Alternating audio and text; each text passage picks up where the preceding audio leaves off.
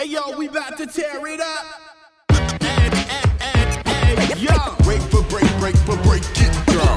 This right here is how we do it. Break it down. It's the Breaking Atoms podcast. We break things down to the very last compound. My name is Summit, aka the potty mouth of the South. And my name is Chris Mitchell, aka the actual factual. How are you, man? I am good. I listen, man. I'm gonna keep it real with you in it. You know what this episode's all about. The people will see this and go, "Okay, so they got another West Coast legend on the podcast." I don't know if I need to say anything else, but the fact that we have Ras Kass on the fucking podcast, and it's been a long time since I swore like that. And the reason why is because we just spoke to him for close to two hours. And the stuff, the nuggets, as he called them, the Easter eggs that we got out of him are so crazy. And it makes me wonder like, you listen to his music and his catalog and you go, wow, there's so much to unpack here.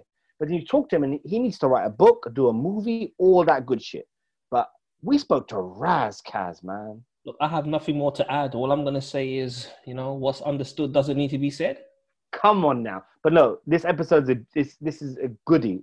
It's a goodie and it, it, it carries on with the vein of all the artists and producers uh, and people that we've had thus far.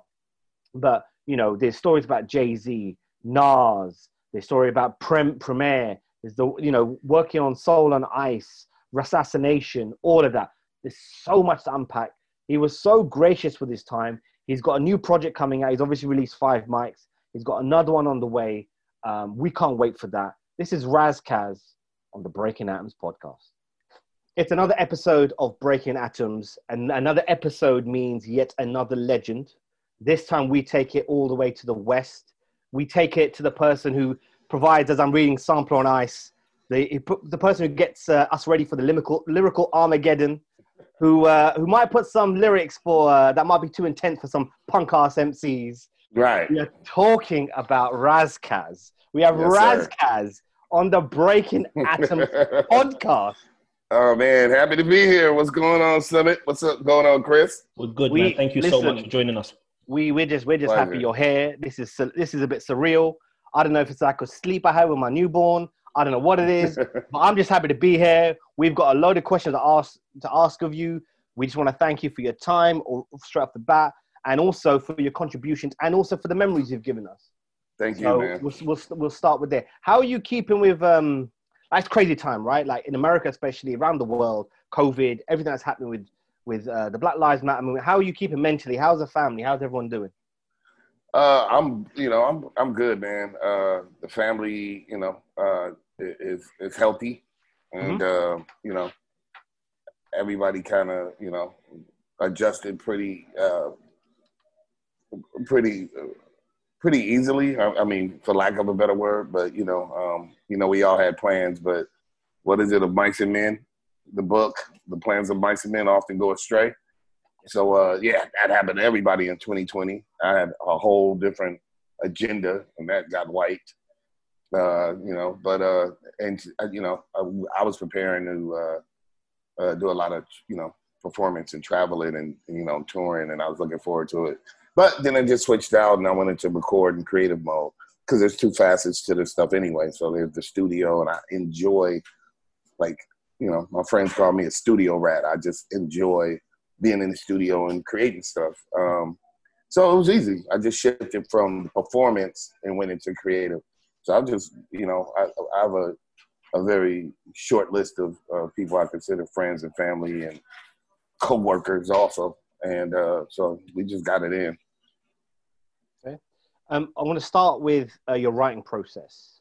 Mhm. Um, I mean, we're going to go into a lot of your lyrics as we go. Chris is also a rapper too, so he can he can list your Oh, lyrics off the top off the top of head. But I want to. I'm as as I'm not a rapper.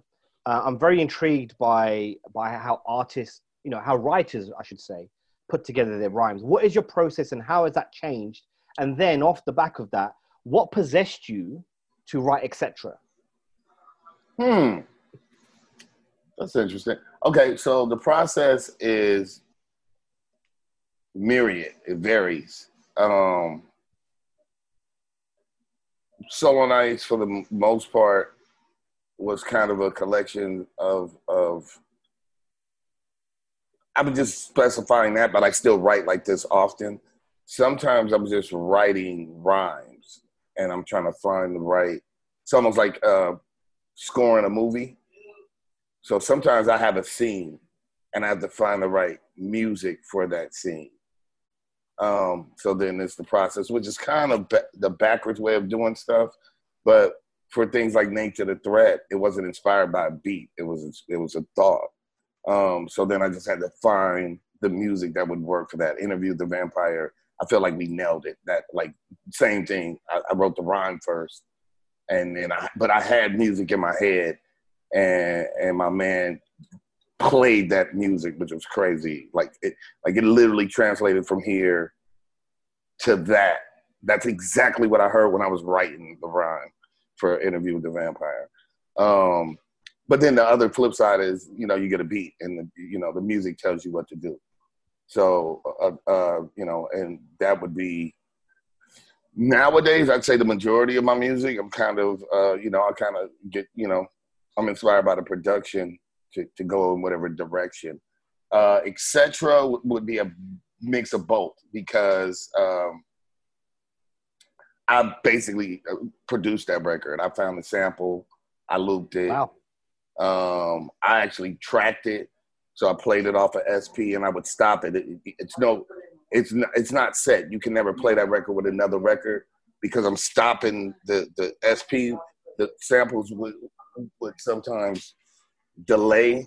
Um, uh, like it'd have a delay on it. Like if you Mhm. pressed it, it would just kind of keep playing. And then I just put, I, so I manually track that record Wow. and and so it it, it won't it won't line up to anything because I'm doing it humanly, and I'm sometimes I wanted to just stop and start early, just to kill the kill the swing on it. I wanted to change the swing up, um, and really that record's just inspired by the hook, uh, the the the the uh, Black Moon, Pin Predator, etc. Yeah, right. I was just like, that's the illest line and so that line inspired writing the record. your synonym your synonym game is crazy. I mean, on that like the the alliteration with the R, renegade, Uh. rebel, resent, like you know, reverse. Like I'm just like, ha, like, and this is this is '96, you know. This is this, you know what I mean? Like it's it's crazy. So It technically it's 95 or 4. right, right, right. So it yeah, right, right. So when even then, to. Yeah. to think about like how how your brain worked and to to write songs like that, and you've got a litany of that in your in your catalog. I just I just picked that one out. Um, you Mhm. spoke about Soul on Ice, and I've, I've got this sampler here, and we'll talk about the kind of shout outs and, and all of that in a second. But um, what did you want to achieve with that album? Uh, two part.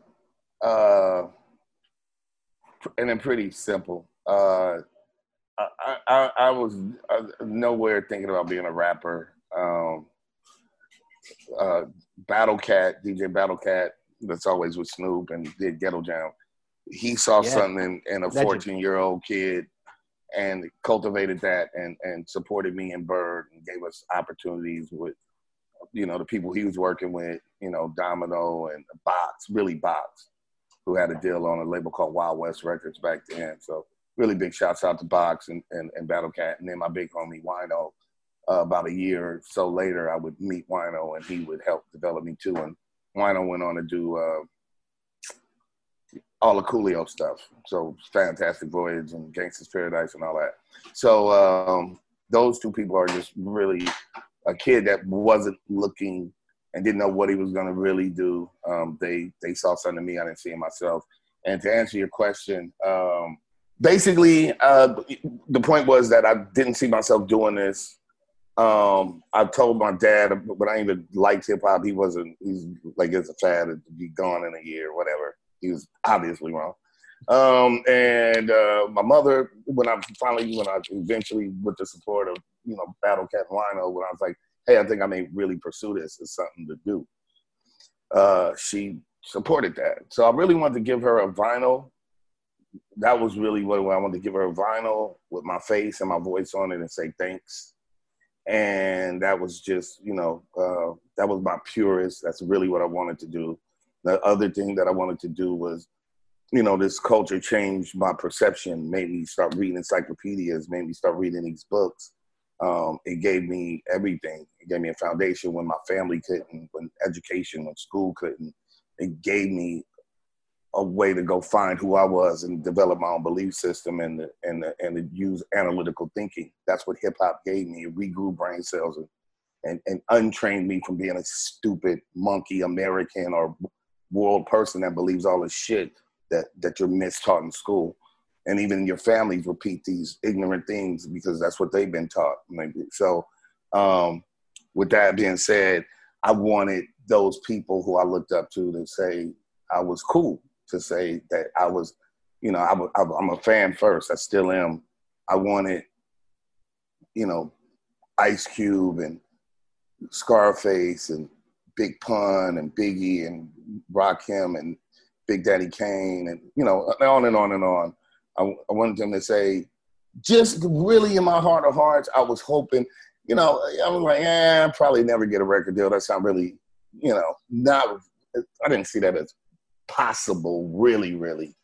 But I felt like if I did get one, I would want my peers to say like, they weren't my peers. They were my, actually my idols. I would want my idols to say that I was a cool kid like them and I'm really blessed. I got that. I got Biggie and Pac and Nas and Rakim and all those people I named that's, that actually really embraced me, Big L and Pun, and said like, "You are special. You are ill. You are dope." And uh, you know that was it. I, I, you know now I call it Bardom. So I guess I wanted Bardom. I wanted yeah. I wanted my I wanted my talent to. To, put me amongst the elite and for them to acknowledge me as as a as an elite uh, writer, and uh, yeah, I've, I've, been blessed, man. That's that's those were my two things: moms and my, my peers.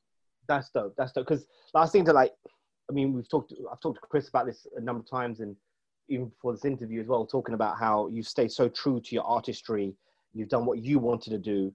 At some point, though, there must have been a tipping point where you went, you know what? I'm not going to stop. I'm going to stop caring about what other people want. I'm going to do what I want. And like on realism, you kind of talk about the a dilemma right. that a lot of artists face even today now you're saying mm. that back then, and even now their faces like you know, if you if you make a radio hit, they you know they'll criticize it. Underground hit, no one will buy it, kind of thing. So yeah, you, what was the tipping point? What was a moment that you went, nah, fuck this, I'm doing what I want to do? Uh, when I gave them the Dr. Dre record, and I'm right before Eminem, and they destroyed it and fumbled it, and I didn't I didn't compromise myself. I'm I'm a Dr. Dre fan, you know, but I caught a lot of the Source magazine tried to imply, the writer tried to imply that I sold out. And then honestly, the, the irony of that was, you know, just four months later, you know, Pharoahe and Mos Def are doing Oh No with Nate Dogg, but that's cool. So there's a lot of hypocrisy and double standards going on, even in hip hop. Um, I'm a West Coast dude. Of course, I love Dr. Dre and NWA and and and you know MC Eiht, whatever, you know. Um, but they tried to make me a New York rapper, an East Coast rapper because I was lyrical, and then ostracized me and tried to hate on me. Actually, even misquoted me, you know, uh, because I, I, I, because I supported the fact that I'm a West Coast artist, um, and, and, and then watching my label fumble that, and watching, you know, you know, honestly, to watch Dr. Dre, you know, well, not watch, have him tell me things like, this label's, you know, you're a star, and this label's destroying you, crippling you I just uh, I knew I had to stick to my guns because they they they destroyed a record that should have been a hit um, by all standards. Then you know, you know, a buddy of mine signs during that same time is basically signing to him and becomes the biggest star in fucking rap. You know, watching Eminem, yeah. I'm right before Eminem with Dr. Dre. Like, what what did I do wrong? nothing. My company was was was whack, and um, that's when I was just like, if I tried to make something super overly commercial, they would fumble that, and I'd really lose all credibility. So my whole thing from there was, if you would fumble one of the slam dunks, easiest hit records that still didn't compromise my integrity if I sold out, you'd really fumble and I'd kill myself. So I'm just gonna stick to what I do because you guys are whack. Chris. Yeah, um, you're talking. You know, I love the I love the way you open up. You're talking about Ghetto Fabulous, just to confirm, right? Yes, sir. Yeah, I love the way you open up. Every day of my life is off the ringer. It's guaranteed, like a fist fight or Jerry Springer. I love the way that you were able to still be clever, but not go over people's heads too much on that record. Right. Um, I Yeah. actually, I actually remember buying Assassination. I, I must have walked like an hour and twenty to the store to get it that day. I was serious. Oh man, thank Um, you, thank you, um, Anything Goes is one of my favorite records on Soul on Ice. thank you, thank you. At the beginning, you mentioned "Rest in Peace, Kalani." Yeah. Tell me who Kalani is. Uh, You know, what was he like as a person? And you know, I know you've immortalized him on that record, but if you can just bring him to life a bit more, like what what was he like? Oh man, so Kalani uh, was from my city, from Carson. Uh, before I was rapping, even officially, I would I, what we called housing, which was more like breakdancing, whatever. Like you know, so a lot of us housed, and we were in different cliques, and then some of us were tag bangers, whatever. So uh, I would say like you, I'm. This is literally like 98, 99 ish. So there's Atban Klann that they're still dancing. will.i.am. Um, so will.i.am is dancer, Pharcyde dancers. Everybody like we dance, we break dance and battle against each other. Then we get into Cypress too and rap, but that was kind of what we were doing when we were uh, like younger. Um, Kalani was older than us. I started getting a reputation for being a dope dancer although I wanted to transition, I was still doing my music, but I still had a reputation for being a dance dope dancer. Um, Kalani was shit. Kalani, I don't know how old Kalani was. He he he he was one of the dudes. If you ever watch, um, probably had us about like five years, and some of us was like 16, some was 17, 18, 19, 20, 21, whatever, all in that bracket.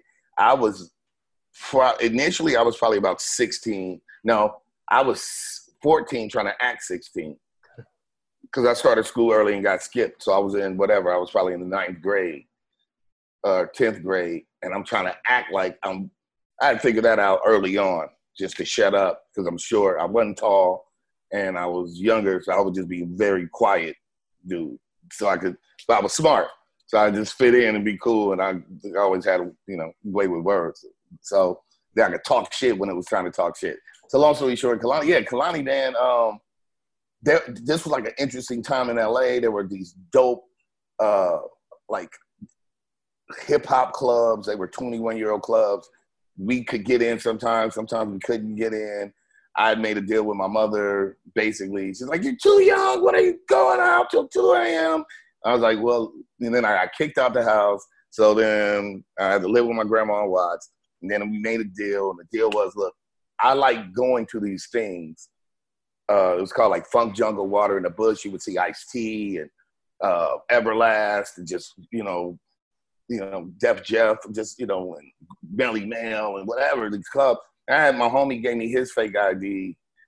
It was hit or miss. I was like stupid kid. I was like, you know, like we piecing up on a forty back then. Then we would go. Kalani would pick us up, and we'd go because we was dancing and battling people like these adults. We these stupid kids in the club, and sometimes the security would look at me like, you know, what's your address, kid? And I'm like, I don't know. And I'm drunk off of 40. He's like, get out of here, stupid kid. We'd have to like sneak in, whatever, man. So it was it was crazy. It was like this great era. And Kalani introduced us to that. And, you know, we'd be battling and and uh, you know, meeting Scoob and Scrap, you know, whatever, wherever the hip hop stuff was, we meeting the elite on some on some hip hop dancing stuff. And uh uh he he he he was part of Scheme Team. So he's like one of dudes. If you look at Saying Nothing video, they in there. Like there's brother, there's um ah man, forgot the other one, the light skin one with the afro. That's the homie too. And if you look at that video, and then there's Kalani, he was bald head, Charles Shivers, and he'd be like popping and ticking and shit. He was ill. And then and then he would be he. It wasn't just like dancing. I don't know. Everything in LA is a little more violent, so it wasn't Beach Street. Like niggas would dance and then like fuck niggas up, be fighting and shit, kicking niggas. So we was like, it was me, my my homeboy Dags, Dismos, uh, DIs. We were called Dynamite Soul, and we were like the young clique. We were like the JV, junior varsity of Scheme Team. They were the seniors. and the men, and we were like the young dudes coming up, and then we'd be running around hitting dudes with 40s. It was just horrible. We terrorized and, and danced a lot. It was crazy. So that was Kalani, man. He was just crazy. And I remember when I told him I wanted, like, I, I let him hear some music because I went by, people called me Raisin, a different nickname. I have a mole on my forehead, just, you know, just Creole shit. And so that was the joke, and it stuck. And so I remember I was like, I had researched and I was trying to come up with an MC name, and I don't know, I might have been in 11th grade by by this point or something. I don't know. Um, I don't know. Maybe by now I'm like 15, 14, 15, I don't know, 15, 15. Um, and I remember telling him like, I'm gonna change my, you know, like I'm gonna become, I'm a rhyme. I'm, and I, he listened to my music. Uh, and he's like, you know, a lot of people would, you know, a lot of my friends when I initially tried to rap kind of shut me down, just because my friends are dumb, pretty much, and, and they they are. I have dumb friends, and I get it now. You know, I date dumb women. They don't understand what I'll be talking about. They don't listen. Like at least I know a girl likes me because they don't be they like you're not famous and I don't understand none of this shit you making. So whatever. So and then my friends are dumb. They're like, you're fun and I like hanging out, but I don't really listen to that shit. I'm like, yeah, I know you're an idiot. So um, yeah, not for real. Like I, I know my friends don't listen to my shit. You know, it used to hurt, but I'm like, you're dumb, so I get it.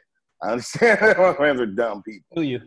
Yeah, and um, and they like you know whatever's trendy at some point. But um, I uh, I played it. He was like, "You are dope." He believed in me when early, early, early on, and he's the first person to call me by the name that I chose to be, which was Ras Kass. Awesome. So that was from Kalani. Yeah, like I know I named I named myself, Right. but he respected me changing my name and started calling me by So he started calling you that. Wow. So Yeah. no, no, thank you for Mhm. that, and and rest in peace, rest in peace to Kalani. If we stay with with Soul on Ice, there's a song on there, and um, I was listening to it at the gym this morning, and it still hits me hard. It's the evil that men do. hmm Um, first verse. Um, sorry, it just gets me emotional when I when I think about it. When you said um, God is white, Bo Derek is a ten. I hate my black skin. It's just a sin to be a nigger. Yeah, it made me think about a number of things, you know, like pride, uh, black power, self hatred, all those types of things. But then I really started to think about colorism, you know, someone who's dark himself or, you know, relatively Right. dark by people's standards. Oh, Um, yeah. People, you know, girls as well would make fun of me at school for being dark. And then now I'm older, I'm like, well, I wasn't even that dark. Like, what's the problem? You know? right, Um, right, um, right. How do you think the entertainment industry um, promotes this negative stigma around colorism? Like, what you know, what have you seen in general, even in, in, in you know your personal circles? What, what have you seen? How do we uphold this myth? we we I mean we've done it.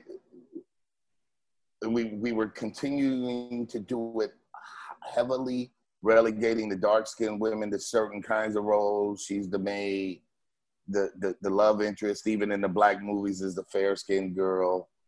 Um, you know, we the fair skinned guy. You know, I, I call them the mulattoes. You know, like, and uh, you know, every culture does it. You know, Asians do it, Arabs do it, uh, Indians definitely do it.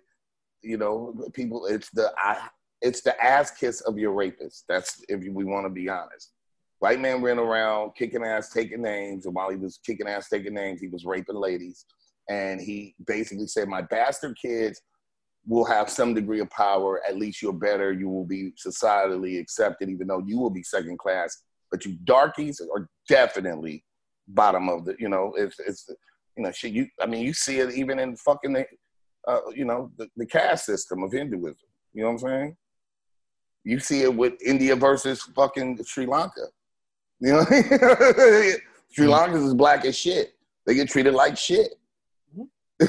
Yeah, no, No, you know, You're right. I, got- I got, yeah. I got, I got, we, I got something later. If we got time to talk to, to talk to you about uh, the nature of the threat and, and that kind of classism and stuff. But it's, you know, Yeah. you're right. Oh, yeah. hundred percent, hundred percent. But carry on. Yeah. yeah. Oh yeah, yeah, no worries. And and, and so, you know, we blacks are are so-called blacks, whatever you want to call us, because we're Pan-Africans and, and, and a Dominican is has African blood, a Puerto Rican, a Mexican.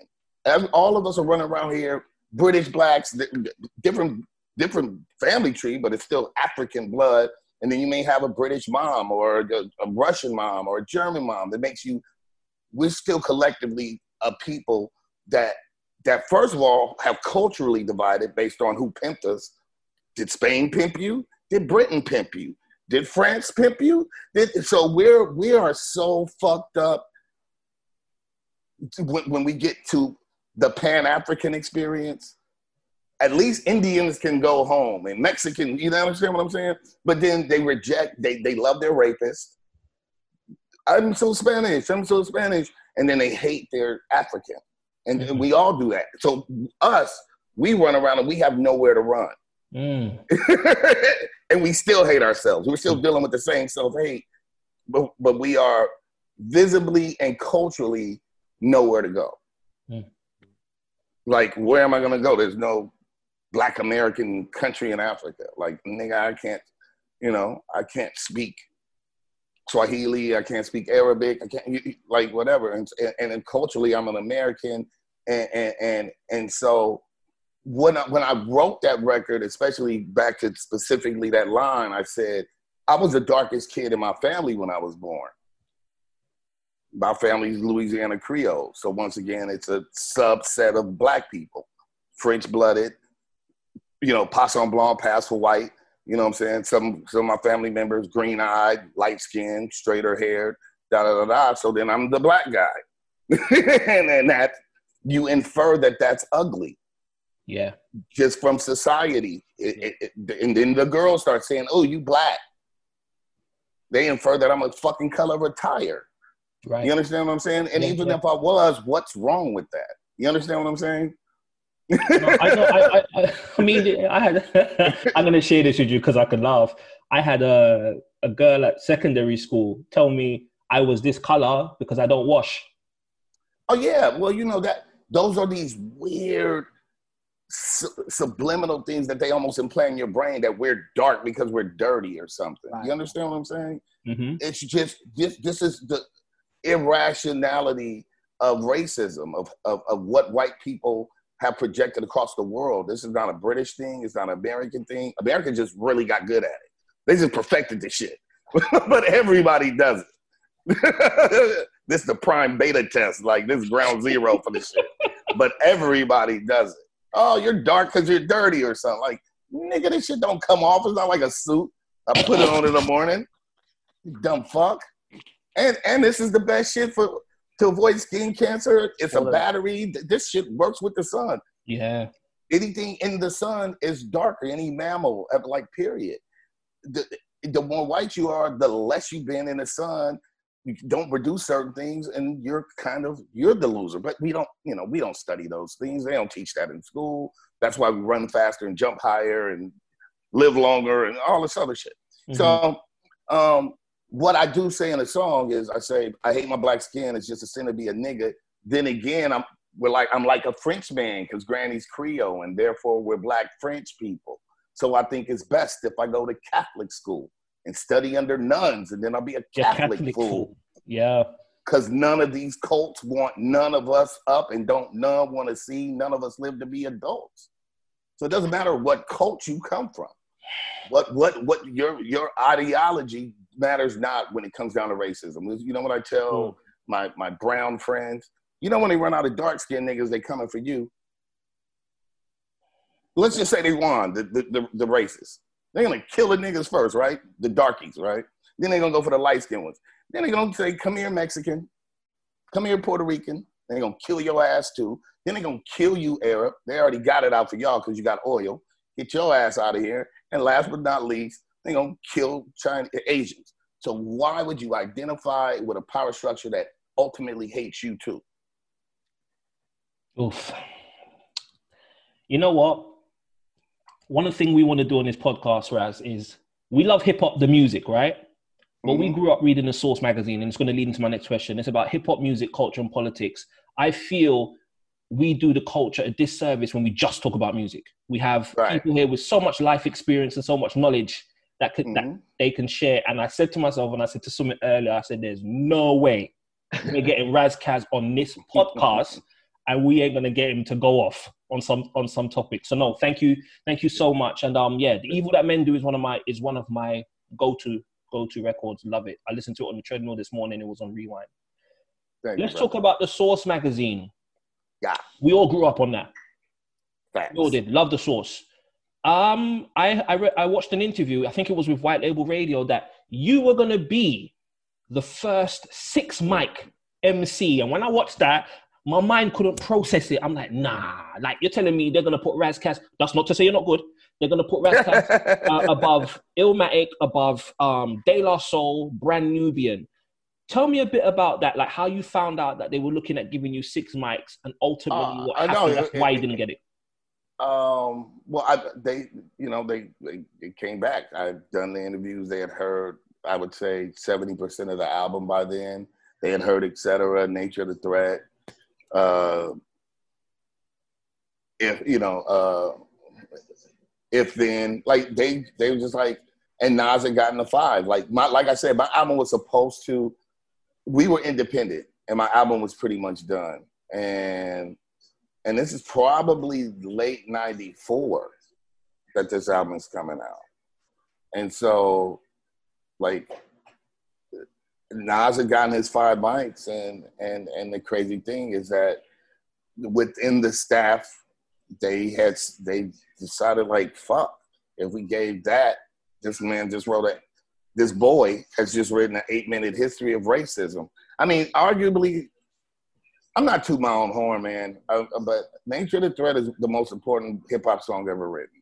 It I, is. I, I, I can, yeah, I can roll with that. No, I, I can, I can roll with that. It's worth letting you know because she asked me to tell you before, not to cut you. right. My and- wife- uh, My sorry. wife actually does anti-racism training, and she's Uh-huh. put together a whole syllabus. It talks about stories about um, the workplace and how racism uh, fits into the workplace. And there's also a segment called um, "Then and Now," and it talks Mhm. about the history of British racism as well. Right. And she had "Nature of the Threat" on repeat. She was using your music as Oh, reference. tell her thank you. Oh man. she Tell- love, no, she loves Bless you. You, you think I'm a fan? Nah, she's different. she's different.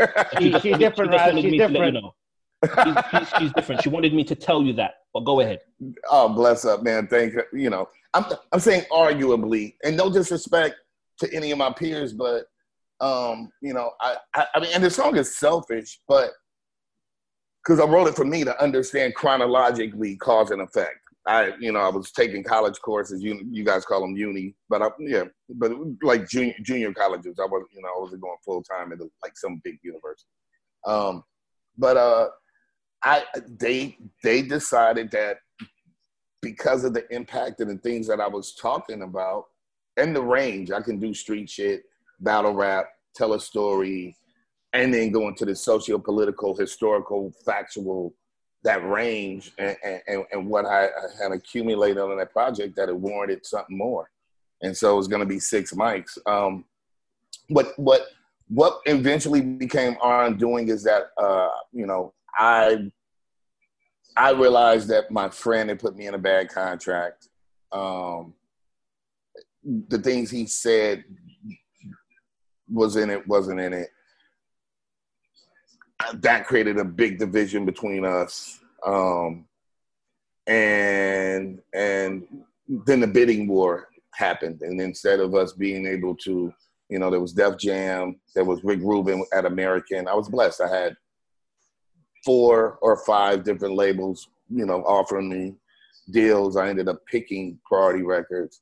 Um, but it wasn't a unified front. So basically, I was, you know, there were things that I wanted some concessions as as the production company slash, you know, uh, you know, Patchworks wanted what they wanted, and then we have this label, and it, just drug out, and it drug out for a year, um, and then everybody gets greedy. You know, the, the production company all of a sudden they want so and so hundred thousand dollars I need a hundred thousand dollars. We need a budget. You know, it just became all that, and it just drug it out. So timing is everything, man. It took me about a year, uh, maybe a, a, a, a little over a year for Soul on Ice to, to come out. And by then, that time had passed. They had heard most of the album. You know, they had already heard 70, 80% of it. Um, and uh, you know that that was just that. And, Mm. and and honestly, even even besides that, you know, there's turnover in corporations. So there, you know, there were kind of some, some new things happening at the source, and right. and uh, you know, and then I ended up getting like a shitty uh, uh, review, I think it was three. three and a half. Yeah, but Yeah. you know what? You know what? Like, I just remember. I remember like buying the source and opening up, seeing Jay Z, the Blueprint, five mics, Aquemini, five mics, and that rush of adrenaline that comes over you. But oh my god, like this album's that good. I'm just visualizing it in my head. Imagine seeing six mics. Like, But this was this was before they would have gotten that. So mm, th- this literally would have been Nas was the only five mic album. Just imagine me coming out yeah, six six mics. awesome, awesome. Yeah. Which, you know, again, timing is everything. You know, that that trajectory probably would, you know, you know, just that awareness would have been legendary. No, for real, You know, for real. But it, but it's still, you know, I, I still can say it. I, you know, it's not a made up thing. It's it's factual, and there's people that can verify that. The people that worked there at the time, and hmm the publisher, you know, the you know, um, what was it? The publisher is that what it's called? Like the main dude, Yeah, yeah. So- Editor, Yeah. publisher. Yeah, Edit- editor. That's what. it- Yeah, yeah, yeah. No, no, that's dope. Sticking yeah. with the source though, I know you're a lyricist. Obviously, you take a lot of pride. You've got the hip hop quotable twice, I think. Yeah. Um, come Mhm. with it and waterproof. Waterproof. And Mhm. you're, you're an absolute madman for saying you wanted people to do drive-bys with your ashes in the car. absolute madman. Um, I got a question for you. If you could only pick one, five mic album review or a hip hop quotable, which one would you pick and why? Oh man. Five mic album review. Um, um, a quotable is a verse, you know, and, and many people have one time got busy and said a ill verse. Um, to to do, you know, back then especially, you know, a song was three verses. So to do that consistently over 10 to 15 songs is is much harder to do than writing one cool verse Right. and and you know I, I that was my i was striving to write the perfect album for me you know eh, to to that's i'm always you know uh, not always sometimes like that is the goal i mean that's you know that you know what's going on uh marvin gaye that shit's a fucking five mic album you know it stands the test of time shit's emotional it's beautiful it's painful it's real it, it's it, it, yeah, it's heart wrenching. That shit's just crazy. So yeah, you know, the goal is to pull something out of you that to bleed. You know, I like, I, you know, at your, I think, you know, right now people are trained to like, like escape. They just want to enjoy. Pop the bottle and the money and the bottle and the bitches and the in and I do it. And so it's just escapism music. I, I enjoy that music too. I mean, I'm not gonna be a hypocrite. I, it's theme music to going out fucking around trying to get some ass you know, and, and mindless. It's you know, I'm gonna fucker, then I fucker, then I fucker, and then the money in the came, and yeah, whatever. Bentley and the cars and the stuff. But you know, and sometimes you know, you want to hear some jazz, or you want to, you know, you want to reflect and you want to think, and it's melancholy, and you know, uh, you know, uh, and, and I appreciate somebody that can make an album that gives me that journey um, those are always, you know, Biggie, Ready to Die. It's an emotional journey going through that whole album. Yeah, agree. Um, you know, um, Illmatic, you know, a lot of them. There's, you know, um, uh, uh, uh, uh, ATLiens for me, that's my favorite OutKast album. But they got they have many, you know. Um, I, I my goal as an artist is to write perfect albums, perfect time capsules of who I am at that period. Or to find one particular emotion for for a song and to completely capture that like, you know, that that feeling. Like how do I capture it with the music, with my intonation, with the words that I'm saying, like you know, what I'm going through or what somebody else is going through and to capture it in time capsule so when i even go back and play it again it becomes so it, becomes um i can't find a word for it but basically uh well, it's almost tangible where i feel it i relive that experience when i hear that song like fuck like i'm about, almost like you a- know It's almost like a time capsule. Yeah, t- totally. like that. To- You, take, totally. you go back yeah. to that, yeah, you go back to that Mhm. particular time. It makes you feel the, the same feelings come out again. Right, right. Mhm. Th- those are my, always my goals. So that that's the goal of, of, of albums for me is that like I feel like How to Kill God, me and Apollo Brown, like we we we did that. Like that's how I was feeling. Um Soul on Ice 2, I felt like that's what I was doing. Golden Child, I felt like I did that. Soul on Ice, I felt like I did that. Um Assassination, I was scientific experimenting, but I liked it. I, I- I liked it. And then I, I and then I have all these random institutionalized. I think I did it. Like I'm always trying to. Sometimes I do better than others. You know. Yeah. No, just so you know, I, I mean, I know what the source said. I know what the review was afterwards. But among the people and the fans, and when people Mhm. come to my house, I'm talking barbershops when we're arguing about albums. Soul on Ice is a five mic classic. The people Thank you. Um, and I know you've probably heard that. You can go on the forums, you can go on Twitter. Yeah. It's a classic. I always thank I thank people for that, man. I really appreciate you know People them acknowledging. The people. Yeah, power to the people. Um, Ras, let's talk about your humor. Now, your humor to me is it's a balance of being very witty and Mhm. it's also very wicked. Some people say it's inappropriate. I like it. yes. I like it. It's right up my street. The line where you said, um, uh, you know, effed up like Crip walking by Suge Knight. Uh, right. What do you call a million rabbits walking backwards? A receding Receding hairline. That's hairline. some intelligent humor. What what when did you realize that, you know, I'm actually a funny guy? Or who was it who told you, you know what, you're quite funny? And who are the kind of people in your life that inspire your humor? I have uh, uh, my father because he's a sarcastic asshole, um, and he always was. I, I watched him shut down my mother one time. Like, not he didn't raise his voice or anything. It's just what he said was just really rude, but but not hurtful. It was just really analytical guy. A real, he's just that guy. And so I picked that up from him. It, it and it's really kind of it's very I, I don't want to because it's not from Seinfeld, but it is that kind of humor. It's just Right. dry humor. Right. I, I think I guess it's pretty British, kind of. It's just that dry humor. Just uh, yeah, I just have a I have a dry humor. Um, it's not like slapstick or you know, it's just That's why I kind of like it. It's, yeah, it's, it's kind of intelligent. Some, you know, sometimes you have to be informed or well read to catch a joke, you know, and, and, and, and I don't try, but I, my brain glues some book I wrote with some Marvel character with some gangbanging shit from the homies in the streets. And somehow those correlate to me naturally.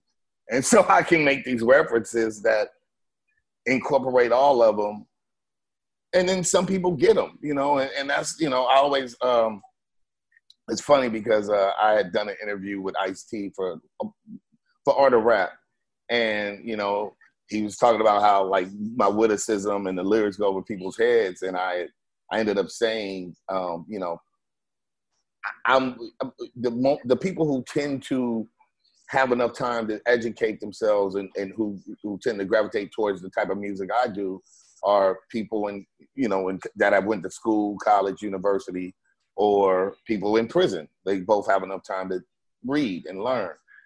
And um, it's funny because uh, Kendrick said kind of the same thing like years later uh, uh, uh, on Charlemagne. But uh, you know that is it. Like if if if all you know is Bentley pop bottle, then I'm probably gonna I'm not speaking your language. You know, if you if you don't if you haven't tried to learn something, then then we can't relate. And it's almost like languages. So just you know, just imagine we having this conversation here, but then I went into literally for the next five minutes, I start speaking Russian. You know, if y'all can speak Russian, you're gonna catch it. Mm. But if you don't, we just you, you're gonna your brain just like, ah, he said nothing for he was unintelligible for fucking five minutes, and then he said something. But I could be saying some things that totally relate to what we are talking about now. It's just you don't speak my language. So that's the new way I use it as a metaphor. Like, um, you know, a lot of people don't talk my language, and and and my witticism is part of that. there's a little self-deprecation in there, um, Yeah. um, which is just who I am as a person. My friend uh, who helped me on my first album, I used to always say like, man, you know, kick me in my ass if I'm wrong. You know, let's try this, whatever. And, and he would always see me like, man, I don't want to hear that. You know, oh, kick me in my ass shit. But I would literally say like, kick my, kick me, in my, you can kick me in my ass if I'm wrong, man. I want to try this on some production shit. And so I, there's a part of me that, that has a little self uh, deprecation gene. Um, and then, and, and I feel like it informs the audience. I don't do it for that reason. I am just that person, but it helps you understand how I feel about myself sometimes. So when I'm saying I do this shit, but maybe I'm an asshole. Like, yeah, I fuck the bitches, but maybe I shouldn't. You know? So it's kind of me dealing with my, you know, looking in the mirror, doing some some some self-analyzation is kind of what it ends up sounding like in the music. Mm. I realize, but for me, it just comes natural because that's how I talk. No, you're a funny guy, man. I was watching Yeah. um, watching your Vlad TV interview. Me and my wife, we was just cracking up. Like, funny. Funny. Um, the timeline has caught fire. Everybody's talking about the music business, contracts, the shady. Pack. Yeah, Um, I, I thought of your songs, Billboard number one. I love that record. Uh, music of business. the music of business when you said somebody just made forty million dollars and it sure wasn't you. Wasn't you. Music, please. Um, you've always been outspoken about the music industry. Four thousand. Yeah, Has that hindered you behind the scenes and I'm sure. I'm sure, man. You know, you know, uh, um, you know what what you know Irv Gotti admitting what he did. Like you make enemies, man, and they. I, well, I said it. I said it on Soul on Ice too. I said I was Kaepernick, uh, you know, 15 years ago on some rapper shit. Uh, you know, uh, blackballed by capitalists for being activists, and I didn't have 10 million stacks to live. You know, so I know for a fact I was blackballed. I was told. Other people told me that they would they would make sure that my records weren't played uh, because I had the audacity to expect them to do their job, and uh, you know I should be. You know, you know, you know how uh, very rich racist white people talk when um, when you have the nerve to ask for equality, is they say you're uppity or you're entitled. You think you deserve you know, football players, you know, you're doing your favor. You, you, give, give you, you know, it's, it's shut up and dance nigger is what they're saying. Shut up and shuck and jive and do what the fuck we tell you to do. I'm your, your slave master. Mm. They shouldn't even have that term owners. Like, how the fuck can you, football team owner or whatever? Like, you, you, you don't own human beings. Fuck you. You know, we need to change our, even our vocabulary on the planet we, we in. Um, or, or let me start owning y'all Yeah. and see how you like that. Mm. Um, right. You know, let's invert this this bitch and see Yeah. how how, how you feel. Yeah. Um, I do love when But- you go off. I do love when you go off on the music industry though, because it's, it's you know, it's you got people now. They're kind of what you know, armchair lawyers, and Yeah. you know everything. You know, like even I've had a, a, a little mini contract dispute in the, in the last couple of weeks, and I say mini because I know people who have lost way more. But it seems like everybody is now talking about ownership and splits and all that, and it's like you know what, this could happen to anybody. Like you can yeah. you can get got legally. You know, there's paper gangsters out there, but you you Oh, yeah. open about it. I mean, because I got got from the beginning, and it wasn't a some white guy. It was my friend who made twenty million dollars a year. So for me, like I remember, I remember this man. Like early on, Coolio was like on Fantastic Voyage and Gold, and I remember him talking to me. I'm like fresh out of juvenile hall, like basically out of kid jail. Then I went to grown up jail because I took a deal. So this is like before Soul on Ice, before I get the deal and all that. He's like, Ras, uh, you know, you can bleep this out. I don't know how this works, but I'm just gonna quote him verbatim. He's like, everybody gets fucked. This is prior to me signing the deal and realizing I was gonna get fucked. He's like, the, your goal is to keep your ass as low to the ground as possible so they can't get the whole dick in there. He's like, so, I, Wow. and and and and meanwhile, and I didn't really understand what he was saying. I'm like, nah, because I got my homie, and but it's a great analogy. He's like, yo, wow. you just kind of sit on your butthole, bro. Like you gonna get fucked. He gonna try. Somebody gonna show. There's gonna be a little, little, little tip Oh. gonna get over there, bro. But you just gotta scoot, scoot, and keep the dick out of you. and um, and and and even with that amazing warning from Coolio, I didn't see it coming because that wasn't who I thought the dick was gonna come from. My own guy, but somebody who who who what who grew up with me, that was older than me, that was already a multimillionaire.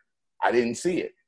I you know I, I thought we had teams, so that's why I was writing about it because I was experiencing it.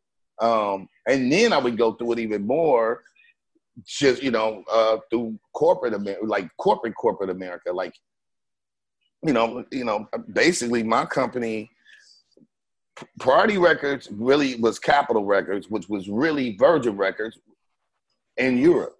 It's EMI Virgin. Mhm. So when I would go to London, I'm going to EM to Virgin. Yeah, yeah, yeah. Yeah, when I'm in France, I'm going to Virgin. When I'm going to Germany, I'm going to Virgin. There wasn't a Priority Records there. There was no Capitol Records in, in, in Germany. Um, you know, and, and, and so watching all this power try to kill my career, and I didn't do anything wrong. I did. I fulfilled my obligations, and, and and that's why I wrote about it because it was happening to me in real time, and I was trying to warn people. And the other part is people. You know, people are so ignorant. They think, oh, he fell off. He was just he was lazy or he was not good. Like, man, you don't understand what happens in the, in, in corporate America. You know, I, I've watched them destroy people's careers for for little or, or nothing. You know, um, and, and and I watched people like mentally have breakdowns and shit. Like other artists, like they'll they'll have you know when you got the pressure of I, I'm the bread, you know, I'm the breadwinner for my family. This is a great opportunity. Um, but then these people make you feel like you're making all the mistakes, talking shit. I mean, honestly, that's why some look at the casting couch. So look at all these Me Too women talking about how much dick they had to suck Harvey Harvey Weinstein. You know they do that to men too, right? So think about how many men suck the cock to get a job. Literally bent over. It's all entertainment, so don't think it didn't happen in the music. It happens in the music business the same way it happens in the movie business. They are dudes.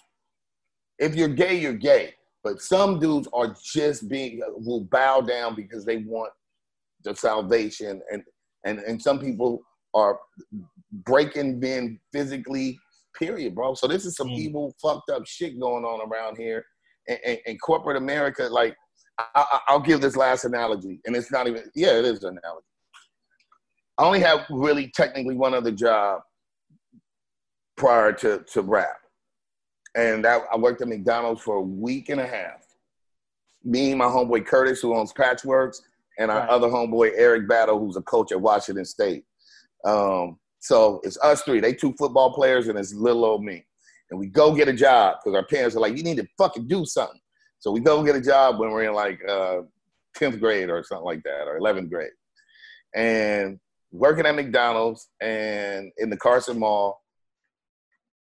One of the managers likes Curtis, one of the managers likes me. I'm on.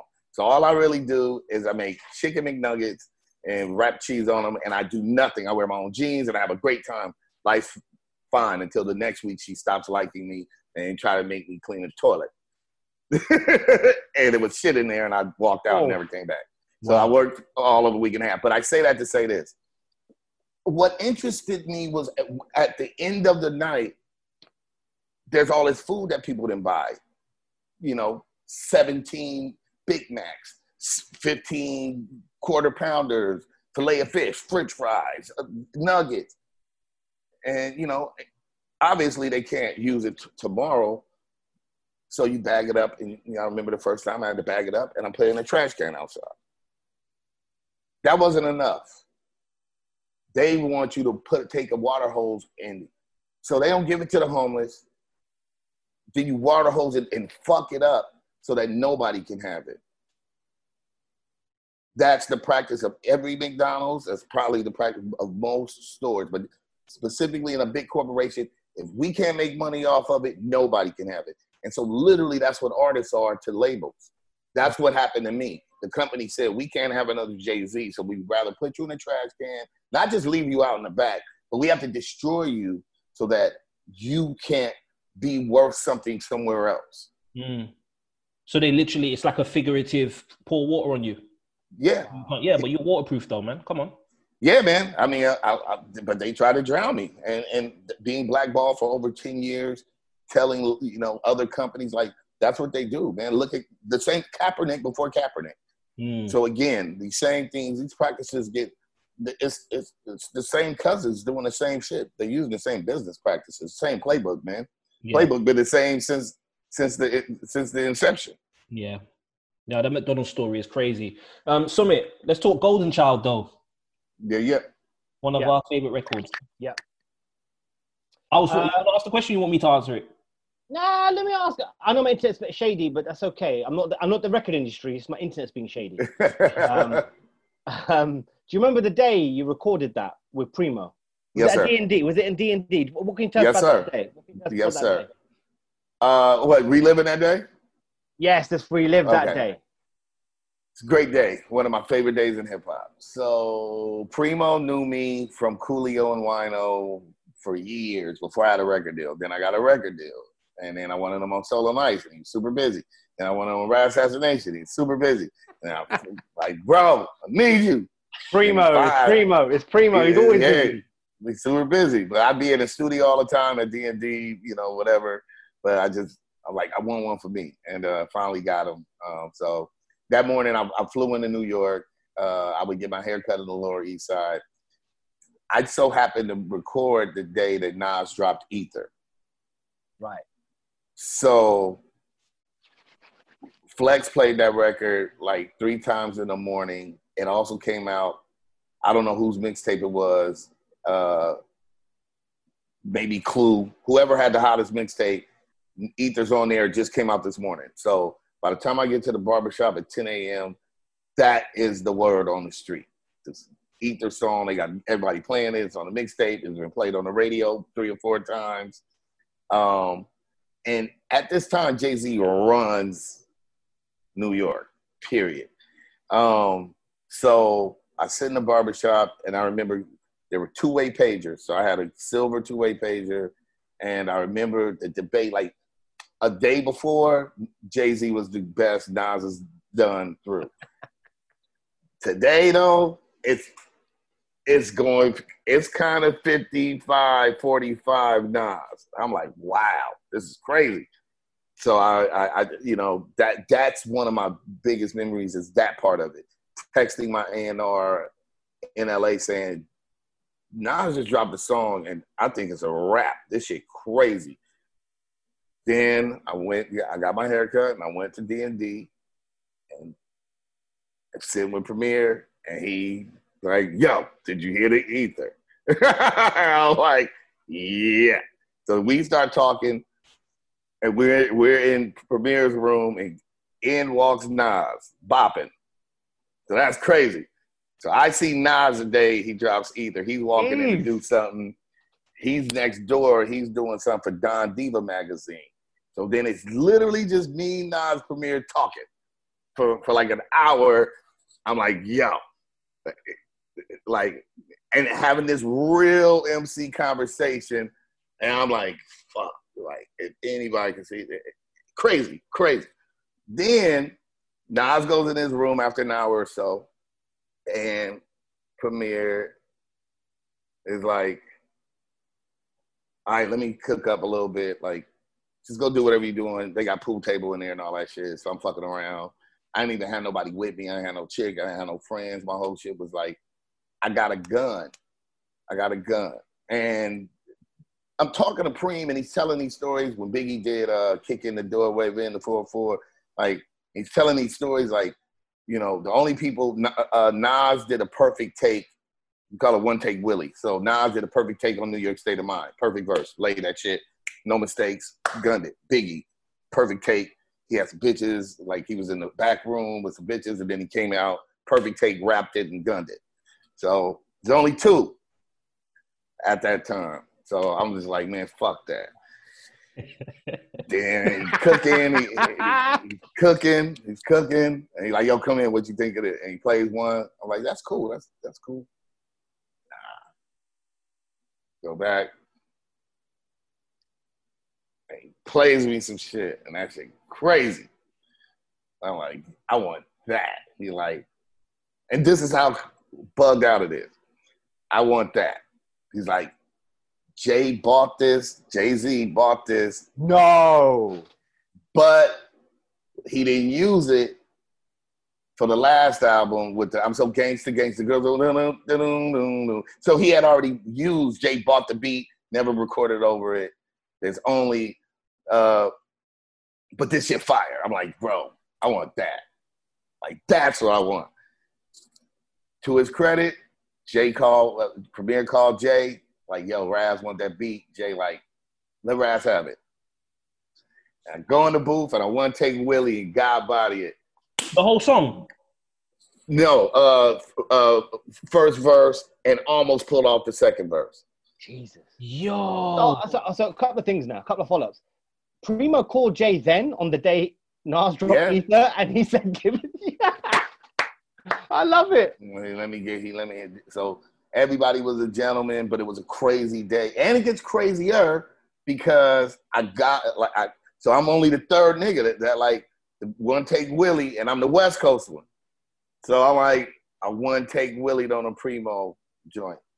That's awesome, man. Did you did you write the song on the day that you got the beat? Yeah, I, I suspect there's more to the story. Yeah, there's a little bit more. Oh, go on. so so then I gun out, and then you know I got like that was because it was morning, then afternoon, and now it's only you know whatever. It's probably like seven, eight. I call my guys in. We going out. We go. Uh, my man Wise P, who's part of the Rangers that was signed to Jay Z. We all Yo. go out to the club, and guess who's outside with us? Dame Dash and Jay Z. I'm like, yo, this is a strange day. You know, I'm like, this is crazy. Okay. And then I remember um Dame was popping shit, shooting jokes uh, on Wise. And they kind of gave Wise a hard time getting in. And I, somehow so Jay and Damon then went in. I was good. Wise was having a hard time.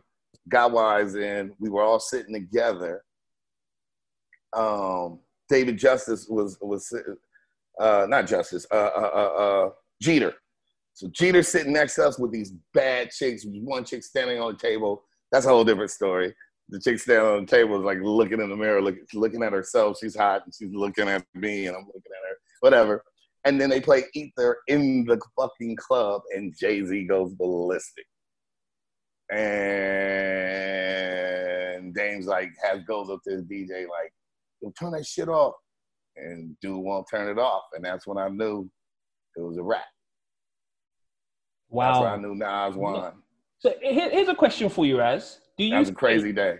Do you Sorry. think the energy of that day, like when you listen to the content of Ether and just the whole tone, that confrontational kind of energy, do you think it channeled into your verses for Golden Chyld? Because when I hear that, I'm like, no, he lost it. This guy said, I'm chic. My rap style chic like two locks. You left Earth, bro. You left Earth. Do you think, do you think the atmosphere of the day kind of did, you, did it, it it, it, it, it could have been, man. Like honestly, for me, that was that was more entertainment from a fan. I already I had waited too long to get a Premier record, man. I felt like that was personal, man. I, I like I went in there like I had beef with Premier, to be perfectly honest. Like, but that's how I went in with with Drake. Like I had to because I'm such a fan. I, I felt like I would fan out and go easy, and I needed to go in there like they said I was whack, and I had something to prove. So in my brain, to to, to keep me in my zone, I lied to myself and said, "Yeah, yeah." Me think I'm. He said I'm whack, so I'm gonna show him. I had to do that. So I, it it was less about Nas and more about I got something to prove. I'm from the West. Premier think I'm whack, and not because he don't. He, he believes I'm dope, but I have I have to prove. And I waited a long time, so I'm not gonna let this opportunity pass me by. I gotta make some shit. I Mm. want I want to impress Premier. Same way I told you about the first album with the MCs.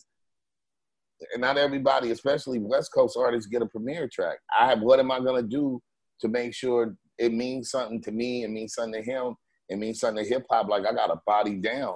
And, you know, um, you know, shit, you what you wasn't really official as a lyricist if you didn't get a Premier track. Yeah. You know, Common got his, Jay got his. You know what I'm saying? The LOX got theirs. Biggie, you know what I'm saying? Big L, Pun. Fuck that. I, I need mine.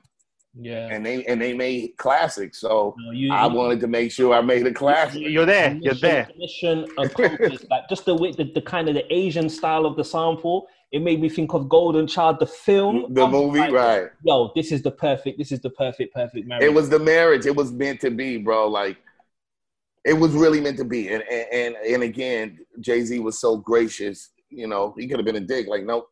You know what I mean? Like, I already paid for that, and I'm gonna use the next album or whatever. He's like, yo, for for Ras, you know, you know, because me and me and Jay had a rapport anyway, and it was Well, that's dope that as well. That's Yeah, respect. That, that's I, I never knew I never knew that part of the story. That's the part I, did, I never knew. You mentioned Dre. Now I'm not actual factual. Chris is the actual factual. He is the fact checker on everything, right? okay. Now I was thinking about it, thinking about the interview. You got Dre and RZA, who've who've done songs on your albums but didn't produce the track. Now, is there anyone? Is there anyone in rap music can, who can claim that? Because I don't I think don't anyone think, else I don't claim think so, man. I don't. I Uh, don't I, I am a, I, you- and we got Premier to scratch on the record that he didn't produce for the JMO gang. I don't know, man. Like we're like the luck. I'm like the lucky. I'm I'm blessed and and lucky enough that especially producers have love for me um, where they'll be like, you know, I see it, I'm down, I'll do it. You know, because RZA don't rap on shit that RZA didn't make, and you know, and, Yep. and Dre don't, yeah, you know, um, you know, and, and Premier like Premier don't scratch on records, you know, like that. It, it you know, he just did it recently with uh, Run the Jewels, which is I, I love that record too, that new Run the Jewels record. Yeah, yeah, yeah. But but prior to that, we I think we were the fir- you know, like the first ones to get yeah, on and do was- it. I know he's done it for Kanye, but yeah, it's it's a rare. Oh, he did. It's rare, but it's definitely rare. It- it's definitely, but it's a respect thing. It's like what Chris said. It's a Yeah. respect thing, and I think it go. It's a testament to to to what the work you put in and the catalog of the body's work and who you are, because they won't do it for nobody. Even if they had money, when it's not, it's, those kind of artists, they're doing it because they really respect. Yeah, man, artist. because because I'm not selling, you know, and knock on wood, because the goal is to change that. I, you know, I, I feel like I, I deserve the same kind of uh, paycheck as Common and OutKast and Nas, and and you know, I'm I'm not trying to get the the. I don't need a billion dollars, you know, but I do want, you know, shit. I want my equity out of this shit. You know, this is still a business at the end of the day, and I, you know, I, um, but I'm blessed that they treat me, you know, you know, Justice League and Snoop Dogg, like people. I asked these these these brothers that, you know, could easily turn around and say, "Well, shit, where's your fifty thousand dollars?" Like, you know, if I don't, if I don't see fucking, you know, forty thousand pounds, then beat it. And they, you know, they do it because they believe in what I'm doing and and and they respect my talent. And I can't wait to, you know, shit. I can't wait to be on top of the world, do the same shit for the, you know. Obviously, when anytime they need me, I got, I'm there for them too. But I just, uh, you know, it's always humbling. I call it boredom again, man. Yeah, you know, those are the things that make me know that I'm part of a family and a community. Even, you know, when the corporate part tried to fuck me over, I know I'm part of this community and this family called hip hop. Mm, Like, really, I'm really in the culture. no, definitely, definitely. If we stick with Dr. Dre though, Dr. Dre Mm. has called you one of his favorite rappers on Mm-hmm. multiple occasions. What is Dre's favorite song or verse by you in particular? I don't know. You know what? You that that would be. I mean, he's never told me any particular uh, verse. I, I I know that some of my peers would get very. Dre will coach you through your verses because he's great at intonation and knowing delivery. He's just ill. Like like, and uh, I know artists would get mad because I didn't get much correction. so, so that was always funny. Like, why are you mad at me? Because because I did good the first time. Like, you know, they'd be like, why why why he never correct you? Like, nigga, I don't know, nigga, because I know when to correct. Like I'll be like, I need to fix that part. He's like, yeah, I was thinking that too. Like, bro, I kind of know what to do. Like, it's not my fault. You don't know what the fuck. Like, I don't know, bro. It- It's really interesting though that you mentioned Dre's intonation because even though he doesn't write his stuff, one thing I've always said, he knows how to deliver it as if Yeah. he wrote it. He is amazing at it, man. Uh, he, uh, I mean, he. te- I mean, l- l- you know, if you look at everybody he works with, and I know he drove this home with me, is that our voices are instruments and how to utilize your instrument more. And I, you know, um, I can never sing. I'm never going to be able to sing, but I still have learned how to, you know, do some intonations and change those tones. And uh, you asshole, like he just he knows how to teach you how to, you know, eh, make inference, make it sound like a question, make you know, um, when when to speak it as opposed to, to, to you know heavy yelling it or he just he, he's a he's a master at it. And uh, you know, uh, you know you look at what and, and taking battle rappers, you know, taking a, a you know battle rapper, you know, or thug rapper like like a Eminem or Kendrick Lamar or Fifty Cent, um, you know, a Snoop Dogg. Well, no, Snoop's voice is like butter. That shit was Yeah. gonna win anyway. Uh, He's a, yeah, he's a, he's a, Snoop is the exception to the rule. Let me not even yeah. He, he's a he was- superhero. yeah, he's a superhero with his verse. He's got the coolest fucking voice. But a lot of us, you know, we got these, you know, battle talk shit, you know, and, and he starts having us utilize the instrument more, and it- it's awesome. Mm, no, um, that's really interesting. I feel I actually feel like my hip hop nerdism has come out because I always say, listen, Dre's delivery, he knows, Yep. he knows what he's doing, man. Listen to him, he knows. I was Mhm. watching The Sopranos, and um, there's a scene in The Sopranos, yeah. and when I heard Van Gogh, Van Gogh, I started doing the gun finger at the screen, and then there was the other scene where they had exhibit paparazzi. I said, Yes, no, yes, these yes. brothers are hip hop heads. How did that come about? Because to me, The Sopranos, iconic show now, like iconic. yeah. It seems Yeah. almost like perfect setup for the Van Gogh album. Like, how did it come about? And like, was it the label? Was it you? Like, talk Yeah, yeah. Well, my uh, Priority Records would always, they always would get the soundtracks at that period in time, and then they apparently started doing getting a lot of the licensing for TV shows. Now, uh, the, the, the, this is a testament to to the music talking. Um, they didn't like me. They didn't play my music. They were trying to pitch something for that scene. They played everybody but me. And um, I was working on that particular album, and I they probably had a certain amount of those songs that you know my songs, um, but nothing they played fit. So they played Master P, whoever was on the label who was popular and successful, Ice Right. Cube, whatever, whatever, whatever. Um, and, and they kept saying rejecting it, like no, we don't want that, we don't want that. And then they, you know, when they ran out of shit, they played me, and it was like that's it. And so, you know, again, you know, the, the, it it proves. And I remember learning that immediately, like they didn't want to play you, and just thinking like, you know, I, I didn't do anything to these people. Like, why are they just benching me and trying? It was like almost intentionally trying to destroy my career. Um, you know, um, but thank God that we were making good enough material that it made it. Um, so it was bittersweet. I, I, every time I even think about being on The Sopranos, it's like, you know, we we we made the cut, but basically no thanks to to the company that I was signed to. Mm. Yeah. But did hold on. Because on on um on the record you say because Priority Records keep messing up, nephew. They Uh, yeah, they heard that part too. of course they did. It's been a long time. I should have left you. Nephew. But Priority Records be fucking up, nephew. Yeah, that's how it starts. That's how Van Yeah, Gogh know, starts. they- no one. That, yo, I, you know, what, you seem like the kind of guy. I like you, but you seem like you're the kind of guy like you may unintentionally Offend people. Yeah, yeah, yeah. It- yeah. it- it's not unintentionally. They fucked up, bro. And and if you don't own it, look. You know what I don't like is people like I, I, I, this happened in Germany. This is what I don't like. I remember I was doing an interview for Rasassination, and says, "Well, you you you, uh, you say white people burn your church. Well, fuck white people in general." I'm like, okay. I was like, I'm like, uh, uh, but I killed like seven niggas on the album. The bitches ain't shit. You only care about the white people part. And then I put it in context. I said, I said, you only caught the fuck white people. Did you hear the part before that where I said white people burn your church, then see you in the mall and clutch their purse, treat a nigga like dirt when the black man was here first? That's why I BO1 officially fuck white people in general and fuck the pe- police specifically.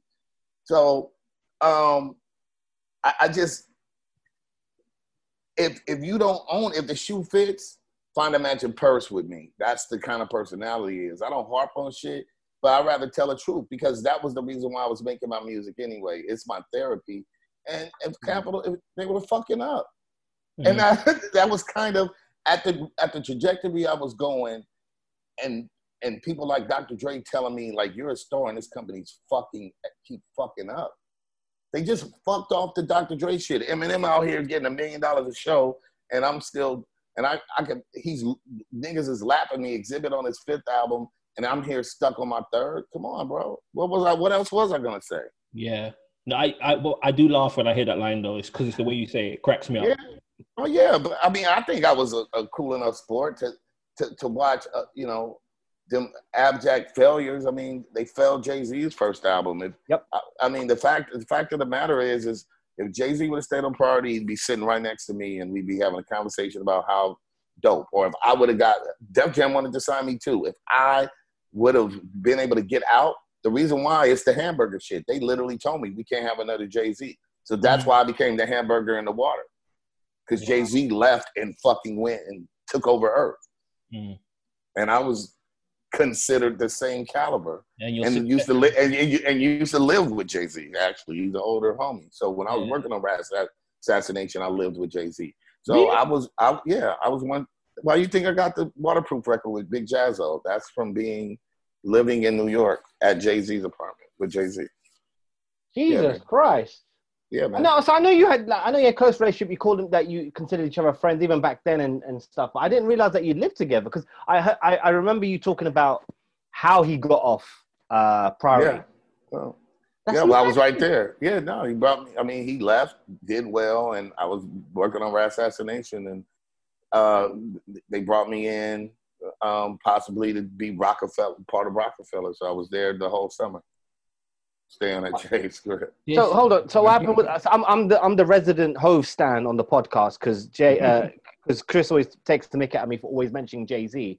We have to we have to rhyme back now. You just said Roc-A-Fella, so now now I'm I'm, I'm peaked now. This is it. Yeah, This is yeah. it's all I would have been now. like I would have been like West Coast Rock or whatever. I don't, you know, we we weren't really sure. They would have managed me. We didn't really know what it was. We were just still working it out. Yeah, we yeah. I I went. Um, Jay had two apartments, but the State Street one, 420 State Street. That's where I lived. I lived with Jay. Jesus. Barbershop, go to barbershop. You know, with with him out the clubs. You know Um, what? You know when you yeah. think you know. I've had an interesting journey, man. You know when you, think you know hip hop stuff. It's it's these these are the stories. It's it's now just you're filling in the gray areas. Right, Now, okay, you lived with Jay Z, Jaz-O record. I'm like, of course, yeah. It Makes sense. right. Yeah, because we worked we worked at Henchman Studio on 21st and Broadway. So every Right. day, we, uh, KK Rosamond, who's Jimmy's nephew, that's how I met Wise P from the Rangers, and we became like all of that. That family structure is. That's how I know Ski. That's all that, man. Like uh, because yeah, man, through, through that journey and that crazy ass summer, which was awesome. That super. Are you writing a Are you writing a book or something, man? What are we doing here? What are we doing here? I need. I need to. We need to. we need to write a book because because Yeah, bro. I, I, I suspect as you're going through your history, I have you so know, much. You got so much. Little awesome Easter eggs and nuggets and how this fits into that. Yeah, it's very Mm. interesting. Let's Yeah, stick, man. let's stick with collaborations a bit. I was so happy as a fan. I bought the Evidence album, Cats and Dogs, and I saw Mhm. featuring because I'm a liner note like junkie. The red carpet, right? Yeah, yes, sir. I know there was a dispute at one point with you in Alchemist, but I was just happy to hear you all together. How did that song come about, especially after the dispute being resolved? Oh no, man. You know, shit. Me and Al are fine, man. Um, you know, after we had to deal with what we had to deal with, but uh, uh, Ev hit me. He just reached out to me and asked me to do it. Um, and uh, B was awesome. It just had to sample like I, I thought it was gonna be political, and I'm glad it wasn't.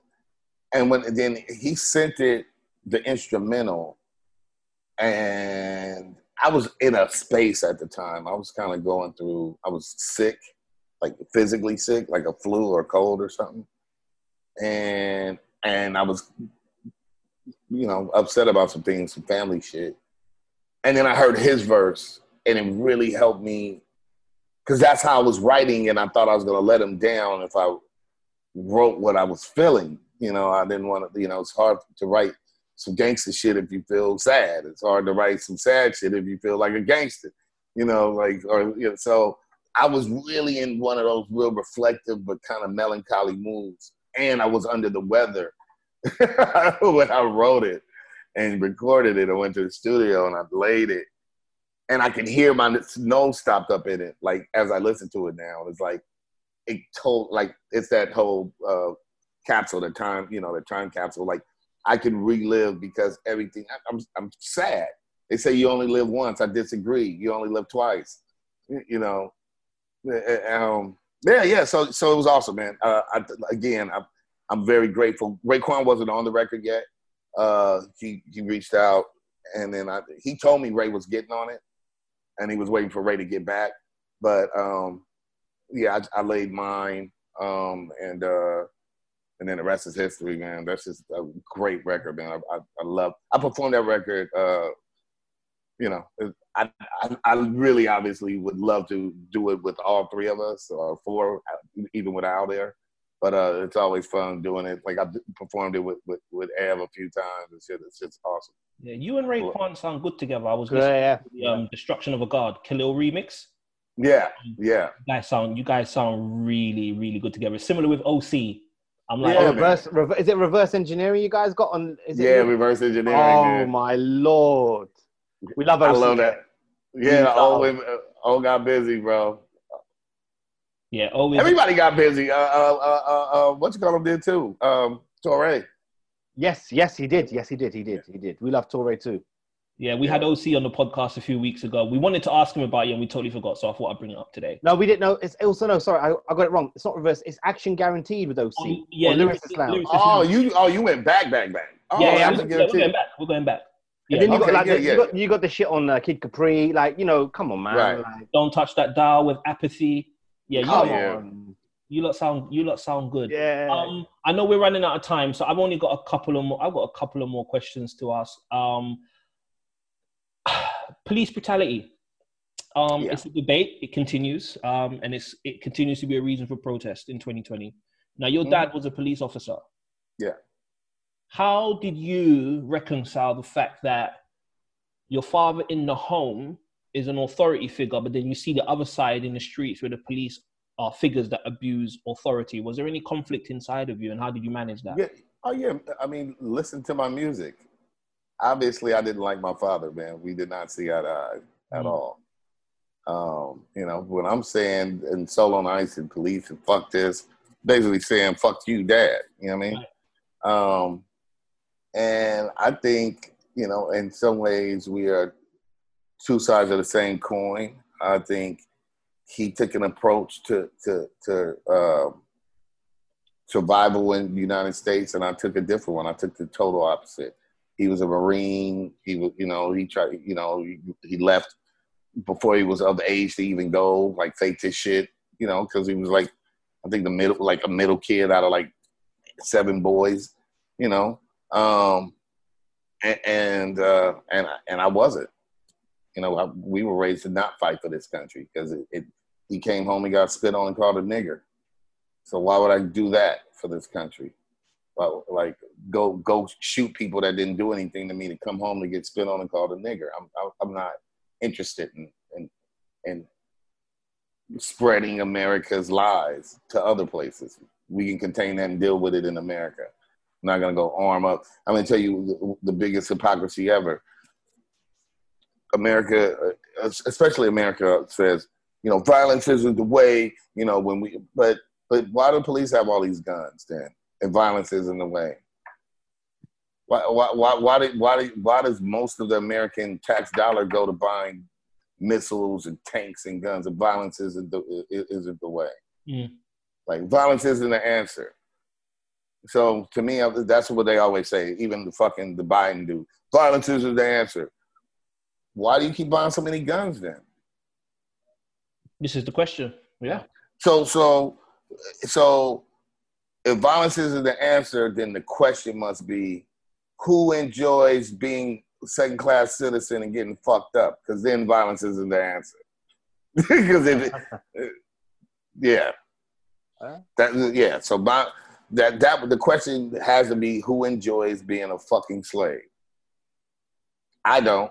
So violence wouldn't be the answer if that's the question. Yeah. I'm just cool, you know. I'm just cool on the hypocrisy. Um, and my father ended up going through some real shit in his career as a police officer. You know, his partner planted drugs on a Hispanic guy, and my father didn't back him, and then they basically pushed him out of LAPD. And then, you know, his sergeant telling him, "You got to watch your back. I, you know, I, I can't watch your back for you." Well, so you the police, but he you can't watch his back from police that like they're the fuck so they're the criminals. The police are the gang. So you can't he gotta watch his back from the police because they did some illegal shit. Mm. So who polices you and what who protects who polices the police? Yeah. Bunch of it Mackies running around. Yeah, it, yeah, it's just bullshit. The same way, you know, the reason why what's his name did what he did. Um, um, uh, ah, man, uh, Dorner. Oh Michael yes, yes, Dorner. yes, Michael Yeah. Dorner. Yeah, yeah, Yeah, Michael Uh, Dorner, man. Washington. You know, and he wrote, and he wrote it out. Uh, he- he- they, they do it all the time. It's saying, look, man, when I was talking about what happens in entertainment and bending over and all that. Shit happens in all in all segments. That's what systematic racism means.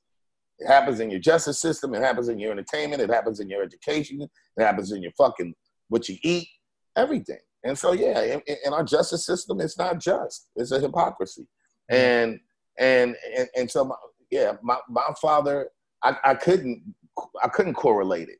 I told my father told me what a suspect looked like when I was 13 or something, and he said they wore baggy jeans. They tended to be, you know, 13 to 23 and brown or black. He described me and didn't even realize he was because they had broken his logic system. I mean, shit, I invert these things now and say, well, you know, most of the fucking serial killers and fucking uh, are, are white guy age, you know, 17 to 35. Why don't we go pull them over and stop them and see how many kids they got in their trunk every goddamn day? So, you know, that's the hypocrisy. Like when you join these things, you have you get unmade. They break you to rebuild you in their image. So you start thinking some shit that is so counterintuitive to your own well-being, but you don't realize that. You're just you have already drank the Kool-Aid and believe and repeating this bullshit. So my father to me was repeating bullshit. So I'm a suspect because I like hip hop basically. Because I like baggy jeans and I got a hoop earring and I like dye my hair blonde. You know, like Kwame or whatever the fuck we doing at the time. I'm the thug. That's- yeah. So hmm. they criminalize us, and then they get they you know those police officers. I mean, a lot of them never come back and believe that crazy that crazy bullshit. Um, some, thank God, and, and I think I helped my father cross that bridge for him to be, get more aware about what the indoctrination he had went through. I think I was there to change, help my father get back to Yeah. and, and unindoctrinate him. I honestly do. And then there's certain things my father said on, on, on, on a logical level of how not to fuck up that he was there to help me learn. You know, uh, that I can tell my sons. Hopefully, my sons will be a better better balance than me. I went hard left. My father was hard right. and that, and we came together where we're both balanced, and hopefully my sons will learn from that. Like it's awesome. My my sons, uh, shit, when they're like 15, I remember, you know, they went to visit my pops and came back like, Dad, you know, ARs kick, AR-15s kick, and you know, and, and I'm like, you know, I call my father, and I'm just like, and they're like, Dad, we're really Austins, and you know, I have twin boys, you know, and and it, and it was just really awesome. Like, I didn't do that type of shit with my pops. He knew I was crazy though. I, he wasn't gonna let me have a gun because I was crazy. I almost shot motherfuckers in in, in middle school when I was in eighth grade. So he, I have a bad temper. So he already knew I was crazy. But it was awesome for them to be able to have that experience and shoot an AR, you know, with, and, and, and have that discipline. So they, they, they'll hopefully they'll be, you know, 50 times more balanced than me. And, and I'm glad that my father had the integrity to tell those, you know, to tell on that police officer and, and not let that Hispanic guy, you know, get drugs planted on him and go to prison for no, you know, for no reason. It doesn't matter if it doesn't matter if he sold drugs um, before. And this, and I just want to allude to this. They they indoctrinate us with these movies. The police officer, he's gonna go against the law. Sometimes to stop the crime, he has to be the criminal. Nigga, you a criminal then. I can't do this. Yo, he's not wrong. You know, he's you're not right. wrong. Can't do this. It's too. It's. You're right. Yeah. You're right. You're right. You're He- right. That's the message Chuck- they push. Chuck Yeah. Norris is beyond the law. So that's what they and then they on this, nigga, you are breaking the law. You can't kick people and break fingers, then you're just as bad. So that's the hypocrisy of America, and they train us to believe to accept it. Program like that's the hero. Dirty Harry. Yeah, punk. fuck, fuck Dirty Harry. I'll beat that nigga old ass nigga with his own gun. Magnum, his own magnum. slap the shit out that nigga. Fuck, fuck these cops that run around here. They punks, they cowards, and you go hit on people and it take three of y'all, four of y'all, hitting people from behind, like just coward shit. You know, the, the biggest gang in America, man. Period. They talk about a gang problem. We do have a one. It's called the LAPD. And, and, and then the world has a bigger gang problem. It's called the U.S. Armed Forces. you spoke about your father. Yep. What's it like being a father to sons who um, um, they both make music, right? Ras and, and Taj both. Yeah. yeah uh, What's it mhm. like? That must give you a great sense of pride, and you, you, you know, Mm, no, no, no. you don't. I, I, man, look at what I've been through. You think I wanted some niggas to go True. rap? True, No, that's fair. I, I, I did not. The, the only thing is that I, I'm held accountable to the same standards I held my father to. I told my father what I wanted to do. He said it was a fad. I wanted my sons. I wanted an accountant so we could know how to watch this money, and I wanted uh, uh, a- a lawyer. Right. I want a lawyer or a judge so we can get away with shit. So I want, I wanted two. So, um, you know, and then, and, and, you know, honestly, you know, No, I, I, no, I feel you. My my, cou- my cousin is Bleu DaVinci, the BMF dude. So like, how to wash money, let niggas get out. Like, I, I had a bit of a plan here. It just my plan fell all apart. The football home, like it, but I definitely had a plan here. I, I wasn't just rapping for the sake of rapping. I had a master plan. Um, and it's you know it's not over with yet. I ain't dead, so I'm still trying to execute the plan. It just you know, plan A shifted to plan B, which is plan C. We're like F right now, but you know we're gonna keep working. We got the we alphabet. We still got the alphabet. Yeah, we still got the alphabet. Then, then we'll switch to Chinese characters.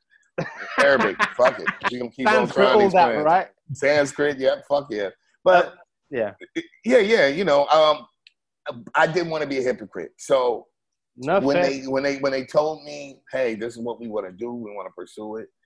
I, I, you know, I wanted to give them the support that I, you know, initially I wish my father would have given me, and um, I'm not gonna lie, like they played me stuff, and I was like, yo, these dudes are pretty dope. You know, it's not surprising. I'm pretty dope, and their mom is a dope singer and writer, Yeah. Tidra Moses. So you know, Yeah. they, they're, they're, you know, they, they, they got it on both sides, and uh, it, but because I felt like maybe I'm biased, I was very nervous.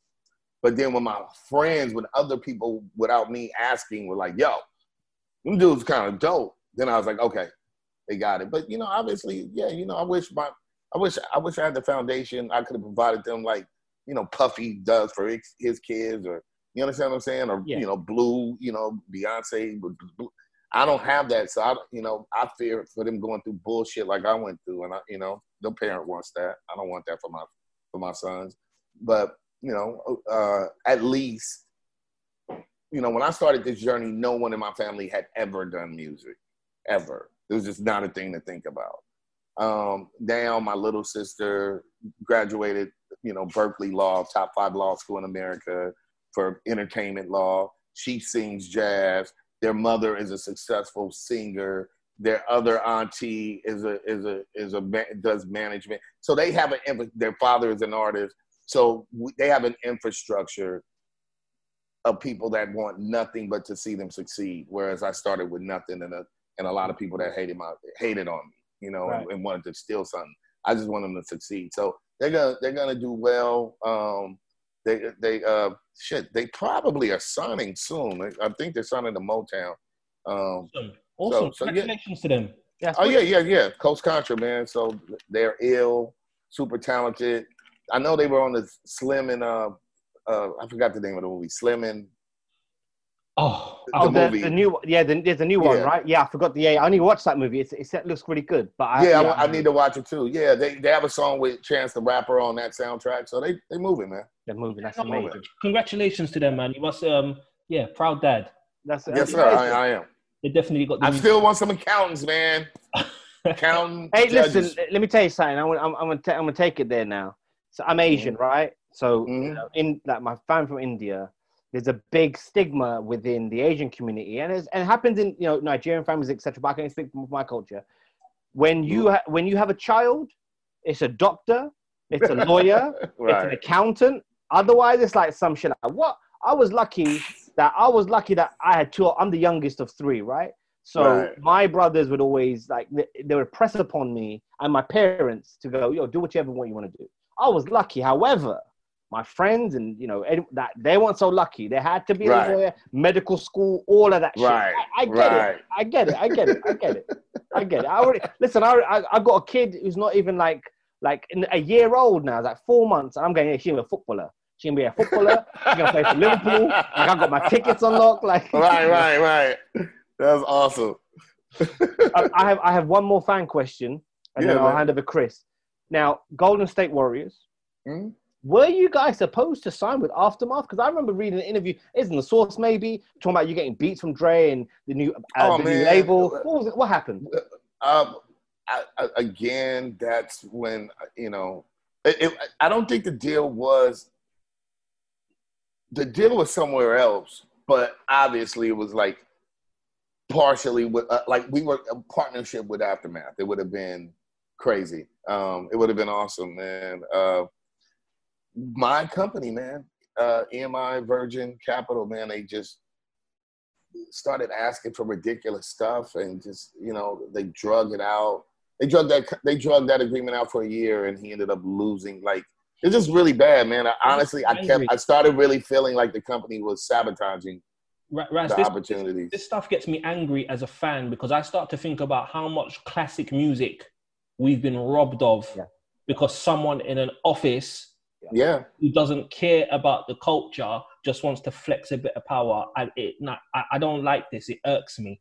it, I I, imagine I, I wish. I wish I could tell you something different, man. But it's I I have had a Kaepernick story. Like uh, uh, it's funny. It should be Kaepernick should be having a Razcast. He got Razcast.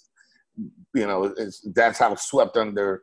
You know, like you know, my shit really was. So it's uh, just to be perfectly honest. I, just ruined it. You know, they didn't they didn't do anything to make exhibited success, and then you know, then they wanted all this stuff from him, and it was just really whack. And and, and at some point, it just felt like sabotage, to be Mhm. honest.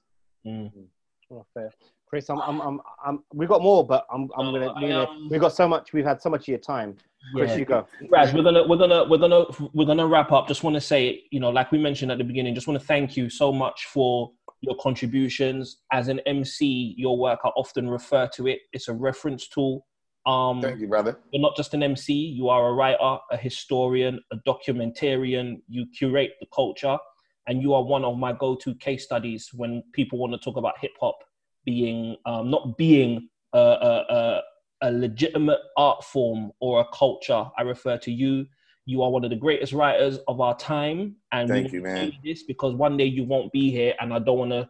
I don't want to shower the timeline with, oh, you know, he was the greatest. We want to tell you one of the Thank best. you.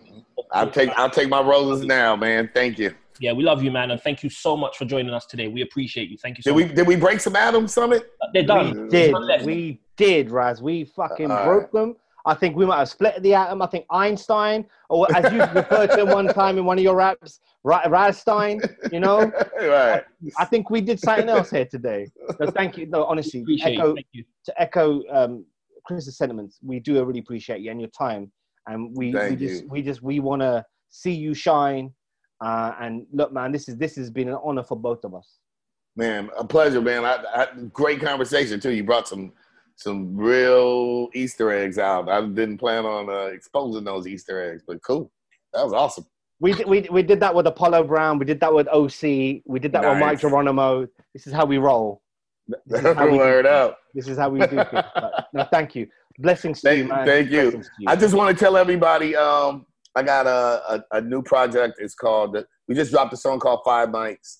Um, and uh, uh, the project, I call it a vinyl playlist. So guys be on the lookout for that very soon. Um, 11 songs, production from some of your favorite producers and some amazing dope features on it. So please check that out. We'll, we'll put it in the episode description so people can check it out. Nice. Thank you. No worries. All right, take care. Be safe. Take care. All right, Chris. All right, so man, Peace. peace. So there you go.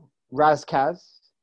Time capsule. That's a time capsule. Let me. Yeah. talk to you about this. This is a time capsule. Cast. Ross well, like, about KRS. Ross Yeah. Ross Cast. The thing is, is KRS is probably the only one who could get away with that without you having to correct him. You know what I mean? True, true. But that's a, that's a fire joint. And look, there was so much to unpack. We had so many questions that we didn't even get through. It was so gracious with this time, and it, it just reiterates and reinforces how much of a legend he is. I can't wait to hear the new music. yeah. But you know, this he, he gave us some gems. You know. Six mic interview. Yes, love it. Six mic interview. Yeah, definitely, definitely. But Chris, as always, we've got more to come. We do. We are not stopping. No, no. It's um. This is uh. You know they say art is like um Stevie Wonder, Prince, Michael Jackson all have what they call a genius period. Yeah. Where they just go on a string of classics. What? This is our genius period. Take No. I, I, I respect it. I respect it. I was just going to go with Liverpool winning again and again, but we'll go with what you said, innit? Man, this is Bret Hart, King of the Ring. I keep telling you, man. This is King of the Ring '93, bro. All over again in podcast form. Absolutely. And as always, you can follow us on every podcast platform. We are now on Amazon Music as well, so you can find us all the way there. Wow. Yeah, yeah, I got I got us on uh, Amazon Amazon Music, bro. They've got they release podcasts, so we need to be on there. God, cool. Um, so you can find us on every podcast platform. As uh, as always, social media at Break the Atoms, Twitter, Facebook, and Instagram. Uh, let us know what you think. Please get in touch, share, post, tell a friend to tell a friend. Breaking Atoms is here to stay. Peace.